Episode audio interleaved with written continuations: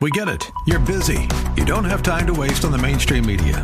That's why Salem News Channel is here. We have hosts worth watching, actually discussing the topics that matter. Andrew Wilkow, Dinesh D'Souza, Brandon Tatum, and more. Open debate and free speech you won't find anywhere else. We're not like the other guys. We're Salem News Channel. Watch anytime on any screen for free 24 7 at snc.tv and on Local Now, Channel 525. This program is sponsored by the Psalm 127 Fund. For Zion's sake, I will not keep silent. For Zion's sake,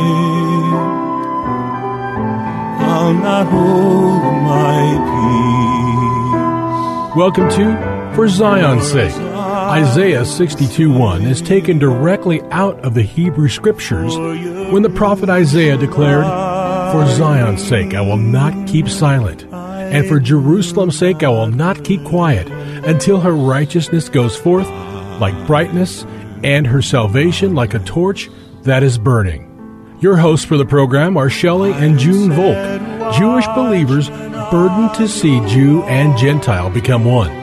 Believers strengthened in their faith and for their Jewish kinsmen to come to the saving knowledge of Jesus as the Messiah, the Son of God. Bless the Lord. Welcome to For Zion's Sake. We thank you for joining us. We're the Volks. My name is Shelley. And my name is June. Hi, everyone. It's good to be with you as we continue the theme that we started yesterday. And if you are with us, and hopefully you'll be with us throughout the rest of the week, we are celebrating the birth of our Messiah. And we pointed out yesterday that the New Testament is very specific as to the humanity of Jesus.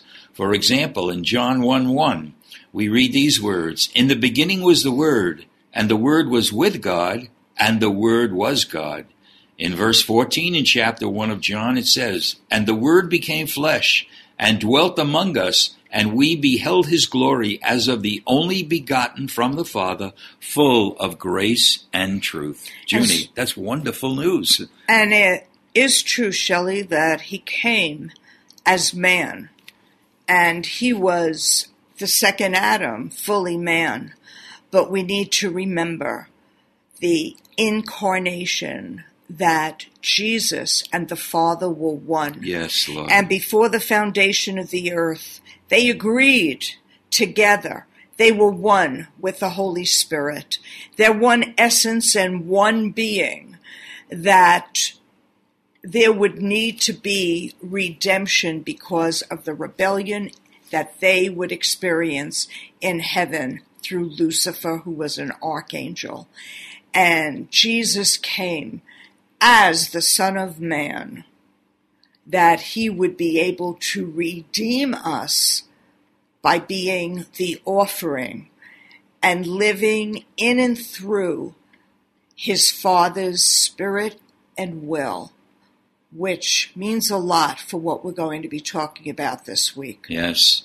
We also saw that there were many prophecies in the Hebrew scriptures about his coming. For example, we touched on Micah chapter 5 verse 2, which says, But as for you, Bethlehem Ephratah, too little to be among the clans of Judah. From you one will go forth for me to be ruler in Israel. His goings forth are from long ago, from the days of eternity, which again speaks of the divinity of God and the humanity of Jesus when he came. Chapter 9 in Isaiah, beginning at verse 6. For unto us a child is born, unto us a son is given, and the government will rest on his shoulders, and his name will be called Wonderful Counselor, Mighty God, Everlasting Father, and Prince of Peace. What a name, June. What a fullness was in him. And in Hebrew, a name depicts yes. the character and nature of the person.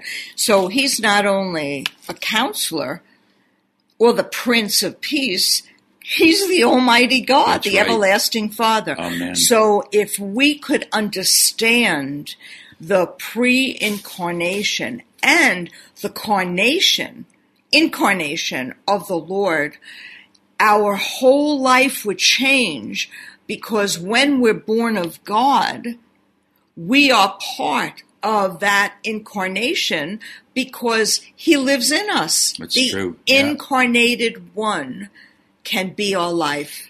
Amen. We also touched on Isaiah chapter 7, verse 14, an incredible verse. Therefore, the Lord himself will give you a sign. Behold, a virgin will be with child, bear a son, and she will call his name Emmanuel. And I trust you know that in Hebrew, Emmanuel means God with us. So, Junie, who can understand the mind of the Lord? There were prophecies, but who knew how he would finally, you know, come to this earth?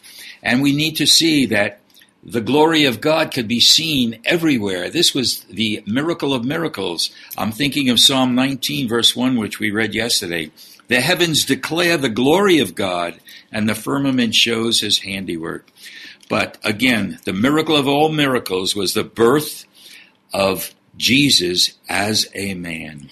But what is amazing, when he came in his birth as the Savior of the world, the heavens declared it, Shelley. That's right. With light and the star that the shepherds followed, as well as the wise men, to find this little child wrapped in um, Swaddling clothes. right? swaddling clothes, Really? yes, in the manger. So really, Junie, barn. when you tie in verse uh, Psalm 19, verse 1 with what happened, it's true. The heavens declared Exactly. the glory of God. Yes. Wow, that's wonderful.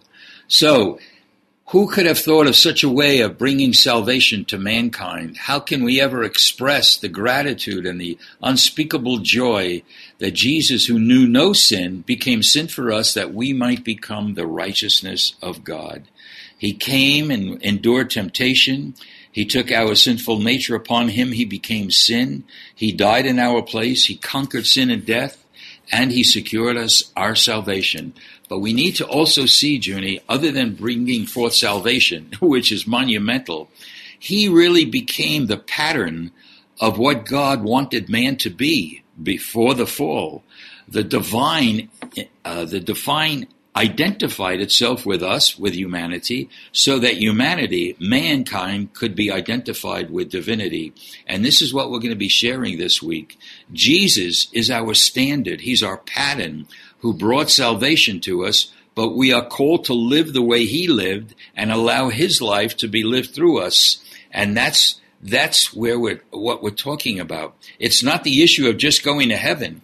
It's how we are living on a daily basis here on earth. We're called to live a life of grace and truth, and our identity must be found in him.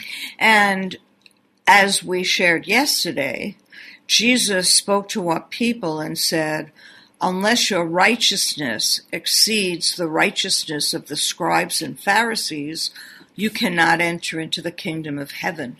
And he said that because he had foreknowledge. He was God himself. He was the incarnation, and he knew he came to be an offering, to die on the cross, to overcome Satan, to be resurrected and send the Spirit of truth, His Holy Spirit, into our life.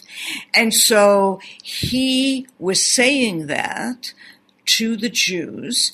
And now we need to say that to our Jewish people and to the church. Yes, Lord. That unless we're born of God, and we yield our will and our heart and our life to Him on a daily basis, that the righteous one, Jesus, can live His life in and through us and transform us, that we would be uh, the life and the love and the poured out um, uh, what uh, spirit that Jesus is in our life, Amen. It and we can't do that, Shelley, any more than we have given him our all, Amen. that he it be. might become our all in all. So the incarnation is big. Huge. It's bigger than the humanity of Jesus. Yes. The deity of Jesus enabled him to be a pattern for us, Shelley. That's right. He couldn't have done that as only the Son of Man. Amen. Amen. And we can't make it to heaven by thinking and desiring to do what's right, Right, only. right. It's his life. So we want to look at a number of areas of life where our identity is in Him. And one uh, area we'd like to look at is the, the simple situation of relationship. We know that the Bible says that Israel is a son. We know that Jesus was the only begotten son.